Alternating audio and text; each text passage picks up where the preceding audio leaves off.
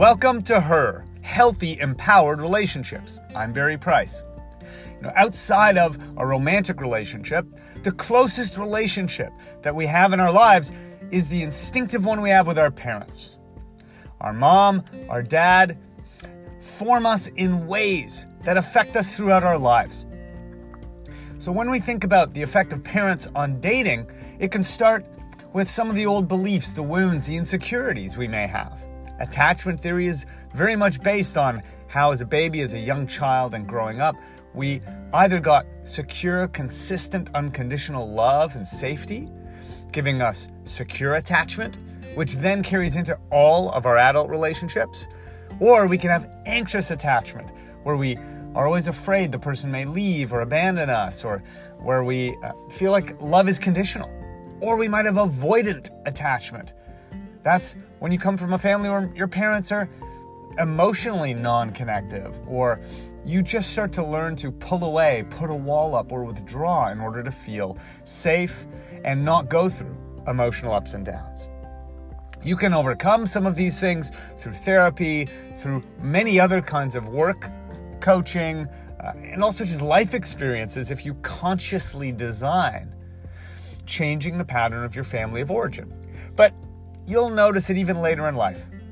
The feeling you have around mom or dad can have a lot of effect on your life. How does mom push your buttons now?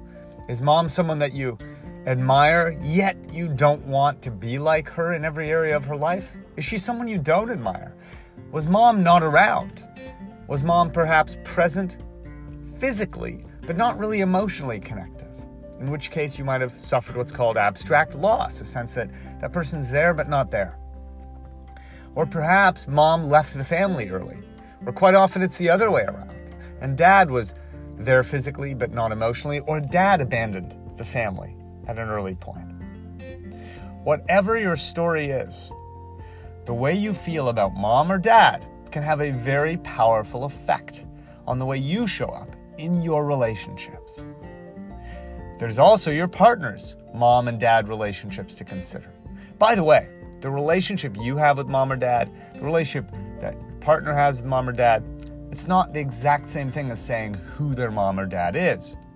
Part of healing work has a lot to do with changing how we feel about our parent, how we choose to have a story in our mind about whether we were lovable, whether we're safe, as opposed to whether our parent was loving or whether our parent was capable of being a good provider protector.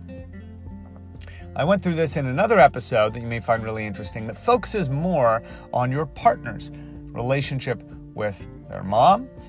And we'll get into the relationship of a partner with their dad at some point as well. But for today, let's just focus on your relationship with your own parents. Today is a little exercise. You could write down some things about your parents' relationship with one another what did they model for you? How did they treat one another? Or if one was absent, what are the different beliefs that you picked up from the remaining parent about the opposite sex?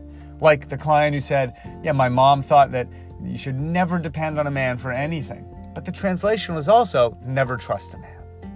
What are the beliefs you picked up from both parents, from each parent individually, and also from observing how they treated each other? And then ask yourself, which of these am I am imitating in my life today? Which of these have I picked up in a way that I, I'm doing them even though I don't want to do them? Here's the other thing. Make sure you include the positive patterns, traits, and beliefs, the positive role modeling you've got. It's really important that we see things fully, not just negatively, not just positively, but fully. One final thought.